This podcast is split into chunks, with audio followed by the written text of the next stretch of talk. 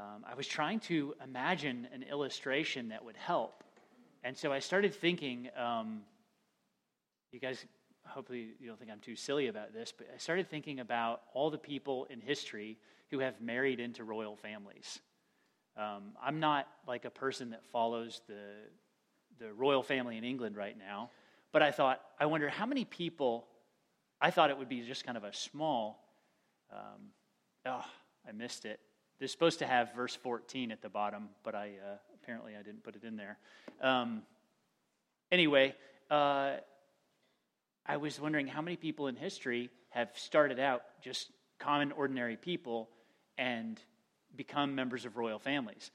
And it should have been obvious to me right away that, uh, that there were a ton, right? Because if, if one person is designated royalty, well, the, the line is going to die out if people don't start coming into that line like fresh blood, right?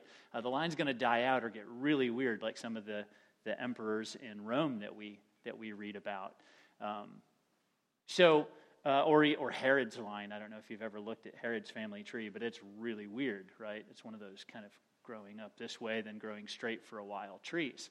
Um, but anyway, um, the idea of joining into a royal family just seemed to me so neat that a person could start out having no name, having no fortune, having no influence, having no power, and then they marry into a family where all of those are present. And it's not by virtue of that person, but it's by, by virtue of their marriage and by virtue of their new name that they have influence, that they have power, that they have wealth that people know who they are. Um, even with the most recent additions to the royal family, it just astounds me how these people's names are in the papers all the time, and people are like, What are they wearing? And what are they doing? And what are they saying? And are they getting all things right? And I'm like, Wow, who cares? Right? But there is a royal family that really, really does matter to each and every one of us, or ought to. And we are brought into this royal family not by any virtue of our own, but by the virtue of the bridegroom, by the virtue of Christ. And that was the answer to the first question that I had as I read chapter 10, or the first 18 verses of chapter 10. How can I be perfect? I know my sin. How can I be perfect? So I'm going to take you through first 18 verses. We're going to read them all because I think it's important that we read the whole, eight, the whole section to see where the author is going.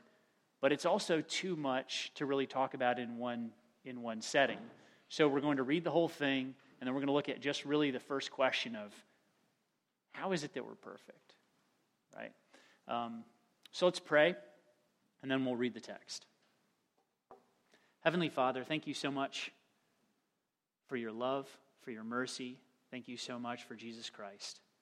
Thank you so much for the heavenly bridegroom uh, who calls uh, all who are willing to come to him by faith. And for those who do, he reconciles us to yourself. Not by virtue of anything that we've done, not by any quality that we possess, but because of your great love and through his work. Thank you so much for Jesus Christ. God, as we come to your word today, help us to understand. Uh, Lord, you know that uh, there's so much information in these 18 verses. I don't know that I could possibly convey them in a, in a, in the, in a, in a great way. Um, but I do ask that, in, to the best of my ability um, and to the extent of our need, that you would speak to us through the word uh, that you would challenge us with your word, that you would encourage us with your word, and that you would enable us by your word and by your spirit to live a life that pleases you and to bring you much glory. In Jesus' name, amen.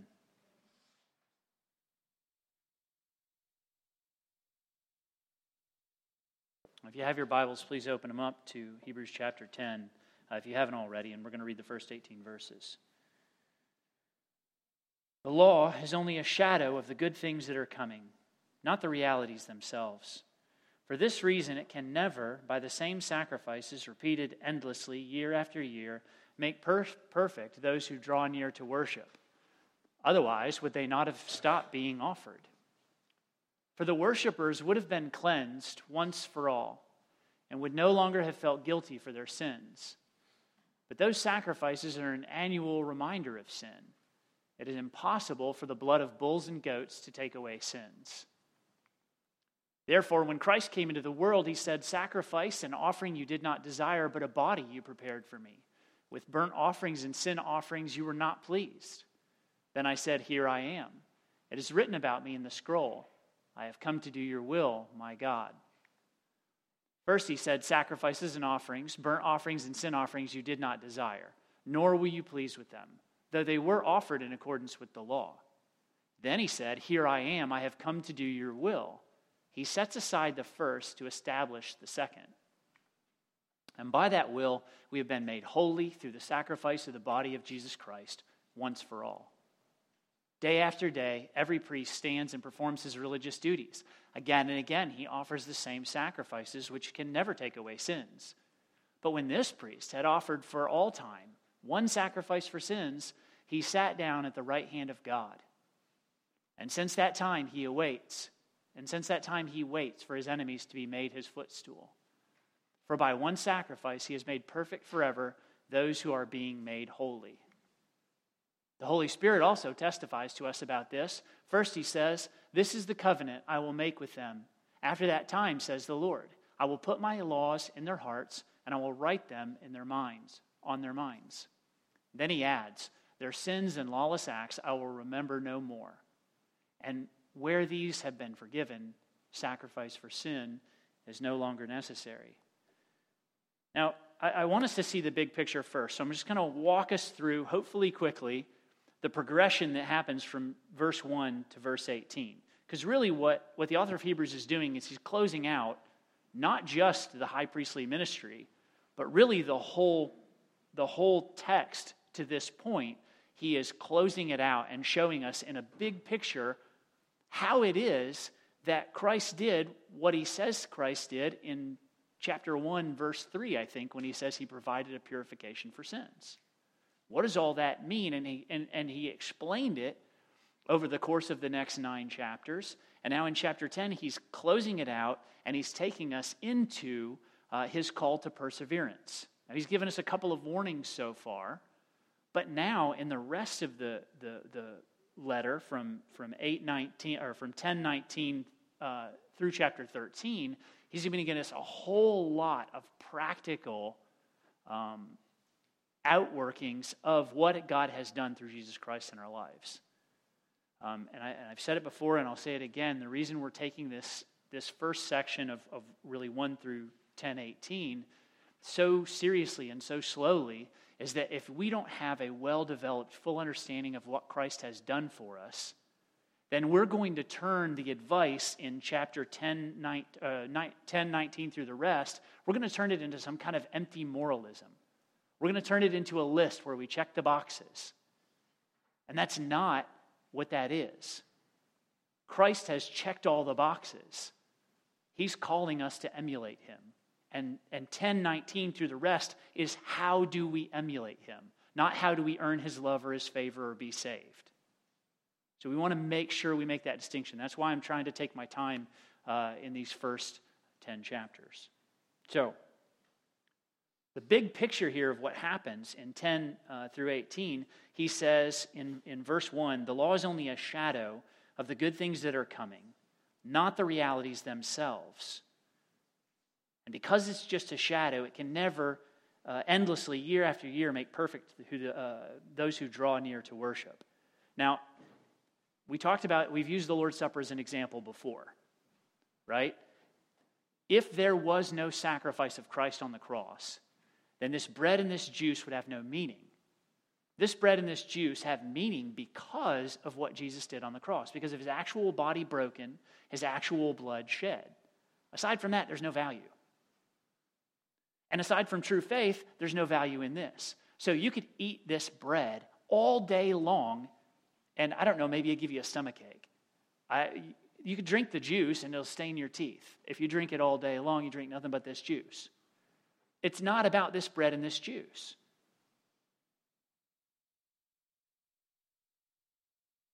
It's about what Christ did. It's not eating the bread and drinking the juice that makes us holy, it's what Christ has done. So he says the ritual couldn't actually accomplish what God had always purposed to accomplish through the reality. The shadow could never give you what the substance would do. That is why, he says, the first worshipers still felt guilty. That's why they had to offer sin or offer sacrifices for sin year after year. They kept sinning, they kept feeling guilty because the sacrifices they provided couldn't actually take away their sinfulness. It couldn't make them perfect. It could temporarily allow them to continue to interact with God. And he says in verse 4 it's impossible for the blood of bulls and goats to take away sin. And then verse 5 a really important therefore. That's why Christ came into the world, because the blood of bulls and goats wasn't going to cut it. It had to be a real, valuable life sacrifice. And we've talked about the infinite worth of Christ. So I'm not going to revisit that. And then he talks about how sacrifice and offering were not really the goal of the law. Sacrifice and offering was a way to answer for the sinfulness of men. What God actually wanted was obedience. Now, there are several times when God points the people back to Deuteronomy uh, where he says, You know, I called you as my people and I told you to obey me. I didn't command sacrifices as like my first priority. He wanted obedience. The sacrifice happened because the people were imperfect. And so in 5 through 7, he's talking about how Christ came to actually fulfill the law. One who would actually be submitted to God's will, one who would fully obey God, even to the point of death. And then through that death, uh, verse 10, through that sacrificial death, we're made holy. That is set apart. He's going to talk about being made holy, and then he's going to talk about uh, being made perfect. Just like pita bread doesn't make you holy, and pita bread isn't a remembrance of the sacrifice of Christ, but the Lord's Supper is, we take ordinary pita bread, we tear it up, we set it aside, we set it aside to a holy use, to be an example of what Christ has done. In, this, in a similar way, we are not sinless as human beings ever but Christ took us out of the world and set us apart that we would be made holy. And then verse 11 through uh, 15, or 14 rather, talks about how uh, the old sacrifices couldn't make a person, couldn't take away sin, but through the one sacrifice that Christ made, our sin is taken away.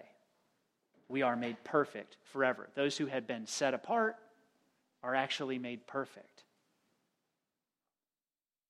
And then he calls us into, and he's going to call us into in 19 and on, how do we put this into practice?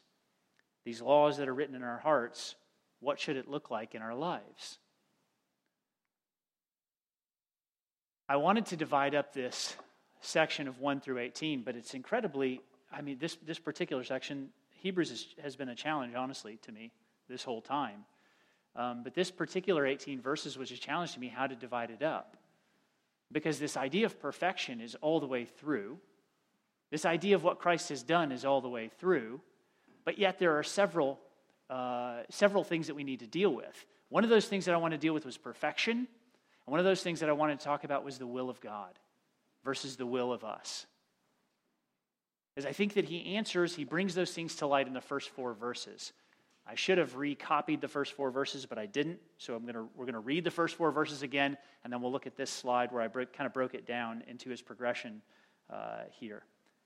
The law is only a shadow of the good things that are coming, not the realities themselves.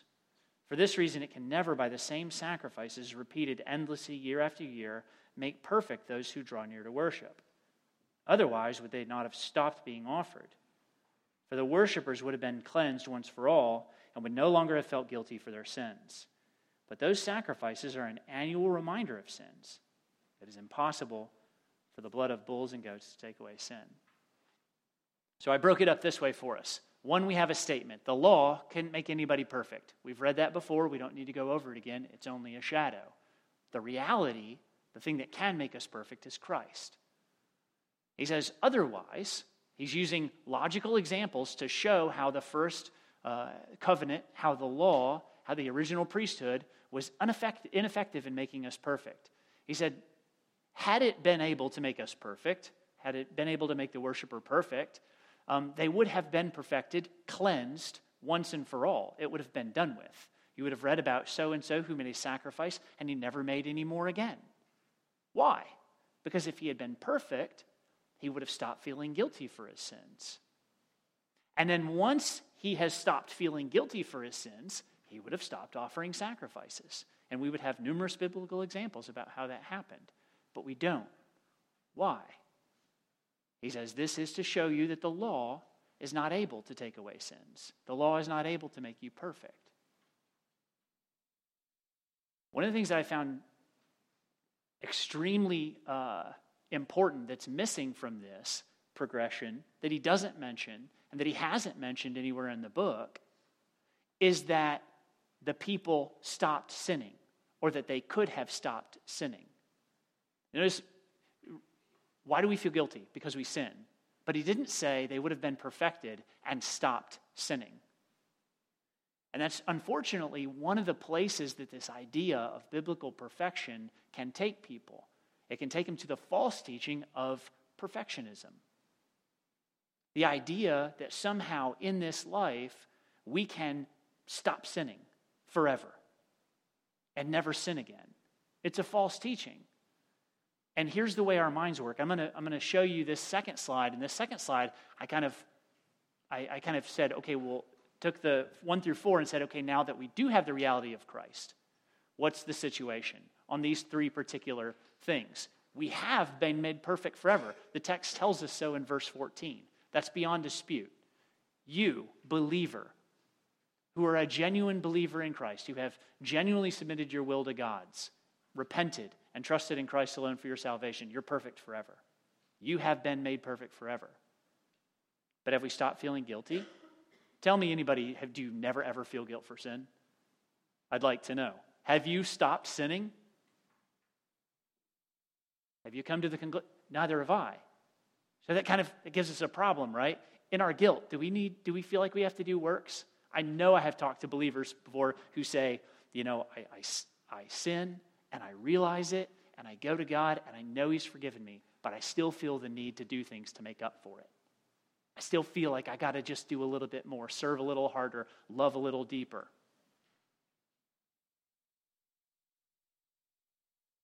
So, does that mean that we haven't made made perfect? Do you see the problem here? We're still sinning. Why are we still sinning if we've been made perfect? And is that what perfection means?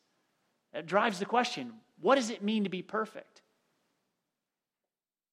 Now, I thought about different ways we could talk about this because one, we could say, what does it mean to be made perfect? Well, let's start with God, right?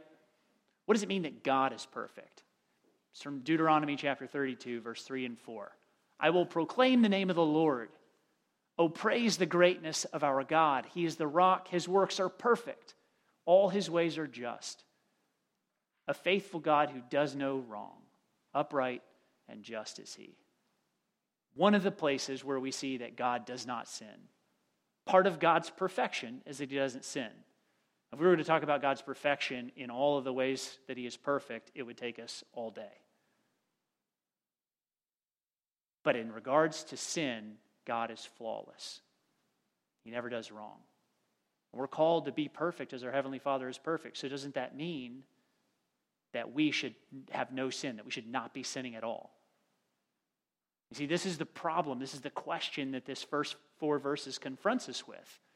And this is the question that I wanted to answer, if nothing else today. This is the question I want to answer for us. Because I want you to understand how it is that you're perfect and yet you still sin.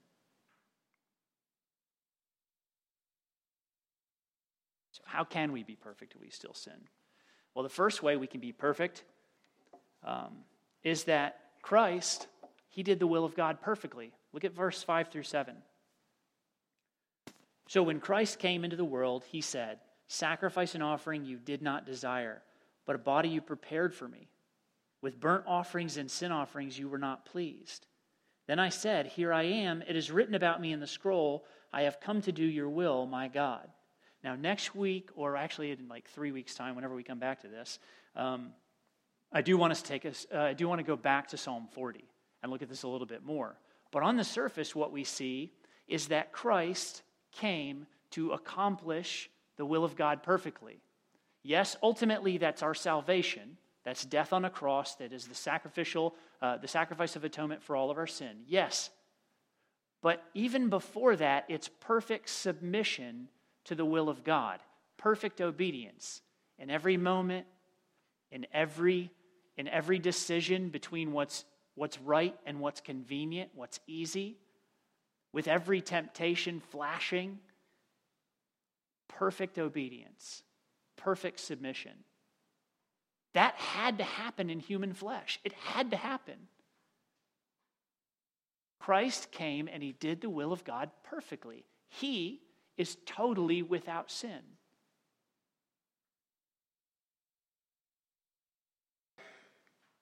Secondly, Christ stands in the presence of God representing us. I want us to think back, and you can go back if you would like to with me to chapter 2 uh, in verse 14. In chapter 2, he's explaining the humanity of Christ and why it is that, that Jesus had to be made like us, and it's really kind of condensed here at the end. He says, Since the children have flesh and blood, uh, the children in view are those who God has decided to adopt into his family. He too, that is Christ, shared in their humanity so that by his death he might break the power of him who holds the power of death, that is the devil, and free those who all their lives were held in slavery by their fear of death. Because as sinners, we, every single person should have the fear of death in front of their eyes because death means judgment.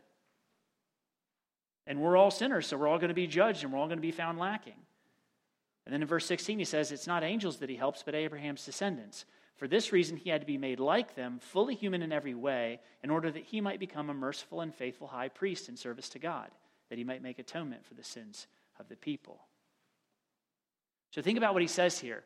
Jesus stands now in the presence of God representing us, and he represents us as one of us, fully human.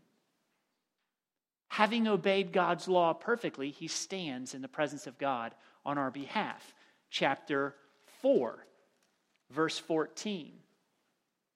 Therefore, we have a high priest who has ascended into heaven, that is the very presence of God, Jesus, the Son of God. So let us hold firmly to the faith we profess. And then, and again, in verse uh, 20 of chapter 6, um, I'll start in, in 19 actually. We have this hope as an anchor for the soul, firm and secure. It enters the inner sanctuary behind the curtain where our forerunner Jesus has entered on our behalf. He has become a high priest forever in the order of Melchizedek. Jesus stands now in the presence of God representing us. Even in chapter 9, uh, where we see his blood is on the mercy seat. So that when we see Jesus standing in the presence of God representing us, he stands representing us as sinless. It is through the sinlessness of Christ, Christ sinless in God's presence, that we are reckoned as sinless, that we are reckoned as righteous. Both his righteousness is credited to our account, and his sinlessness is credited to our account.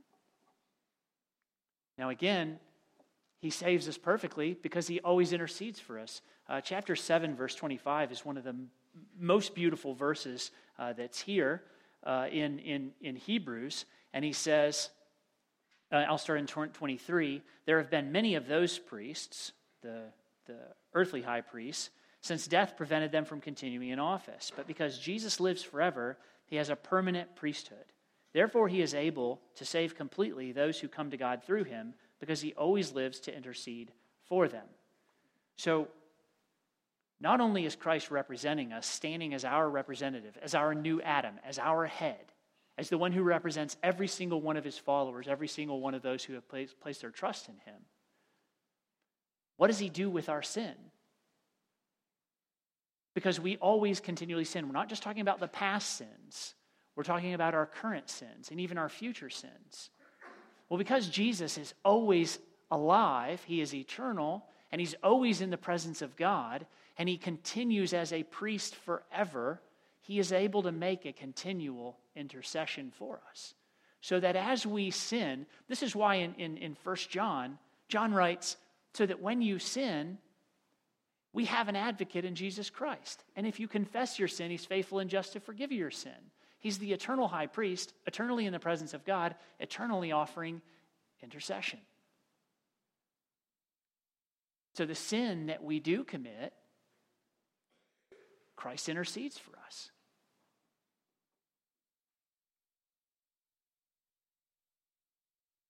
And then uh, I wanted to look at uh, chapter 9, just a couple of, couple of verses in chapter 9. Uh, verse 12 He did not enter by the means of the blood of goats and calves, but he entered the most holy place, the presence of God, once and for all by his own blood, thus obtaining eternal redemption. Verse 14. Um, how much more then will the blood of Christ, who through the eternal Spirit offered himself unblemished to God, cleanse our consciences from acts that lead to death, so that we may serve the living God? This is why, though we continue to sin, the eternal uh, uh, redemption of God through Jesus Christ even takes away our guilt of sin, cleans our consciences. This is why, when you repent and when you say, I can't believe I've done that again, God, thank you that you've given me an eternal sacrifice. I mean, these are just, please don't hear me as giving you a form to, you have to finish. Um, but when you go to Him, He's always able to make intercession for you. That's why your conscience is clean. It's not because you deserve it, it's not because you've not committed any sin. It's because He is able, through His perfect one time sacrifice, to clean your conscience. That's the difference between us and the Old Testament saints.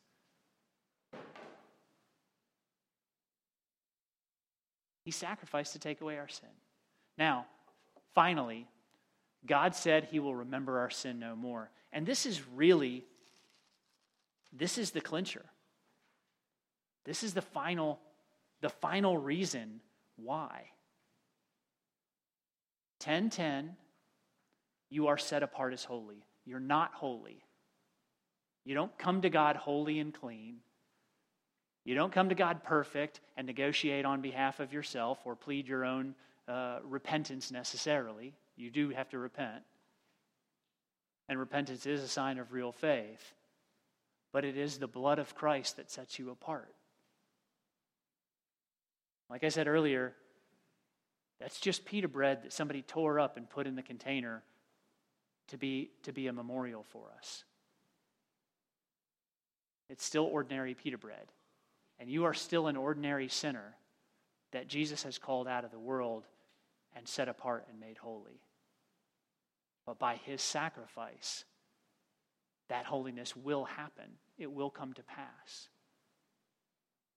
And then in verse 14, that sacrifice, that same sacrifice that sets you apart, as a child of God is the same sacrifice that by it you are perfected forever in God's sight. Remember, because of the intercession of Christ, because of the righteousness of Christ, because of the obedience of Christ, because of his being an eternal high priest and making eternal uh, redemption possible and standing always making intercession for you. But finally, it is because God said in verse 17, which is really a quotation from Jeremiah 31, that through this new covenant, in the blood of Christ now we understand it, God says, I will remember their sins no more. It's not even our ability to have our conscience cleaned, like from our perspective. It's not that, it's not that that makes us clean, ultimately. It's not that that makes us perfect. It's that God has promised through the work of Christ, all of the work of Christ that the author of Hebrews has been explaining, that He's not going to remember your sin anymore. You're going to remember it moment to moment, and you're going to confess it, and Christ always cleans you. And God has said, I will not remember your sins anymore. That's why we're perfect. It's not because we stop sinning. Now, obviously, once we start reading 1019, we're going to start feeling like, hey, we need to do, do, do. And we do. We need to obey. We have to obey. But even that isn't what makes us holy. Even that isn't what makes us perfect. Through all the finished work of Christ, through his work as high priest, through his sacrificial death, through his perfect blood, through his perfect obedience, God has said, I will remember their sins no more. That's how we're perfect. In spite of our sin, that's how we're perfect. Colossians 2 13 and 14 says this. When you were dead in your sins and in, your uncircumc- in the uncircumcision of your flesh, God made you alive with Christ. He forgave us all our debts, having canceled the charge of our legal indebtedness, which stood against us and condemned us. He has taken it away, nailing it to the cross. God took our sin away through Christ. Remember that royal family. We didn't join a royal family because we came from good stock. We didn't join a royal family because we're good looking in any kind of way, spiritual or physical. I praise God for that. It's because of the one who looked on us and had pity on us and married us to God, who loved us and decided that he would make us his bride. We are perfect because he is perfect. And that's the only strength that we have to move on and actually try to purify ourselves. That is, actually try to obey God. It's because He has counted us holy, counted us perfect, and called us His own. And we have all the rights and the privileges of sons and daughters because we married into the family. Let's, let's pray, and then we're going to praise God. Um, I asked Jason if we could sing uh, Yet Not I, but through Christ in me, because as we were practicing it this morning, I'm like, this is exactly what the author of Hebrews is telling us. It's not us, it's through Him. Let's pray. Heavenly Father, thank you so much that you have given us Jesus Christ, your Son, perfect in righteousness, perfect in obedience, perfect in holiness, the perfect sacrifice made perfect atonement, made perfect in eternal, uh, eternal enduring uh, redemption possible, and stands in your presence now, interceding for us. That through his blood you see us all perfected in him. Though we are unlovely, you see us as spotless because of the love of Christ. Father, help us to help us to be faithful to that. Help us to bring you glory. Thank you so much for making it possible and assuring it. In Jesus' name, amen. Let's stand and sing.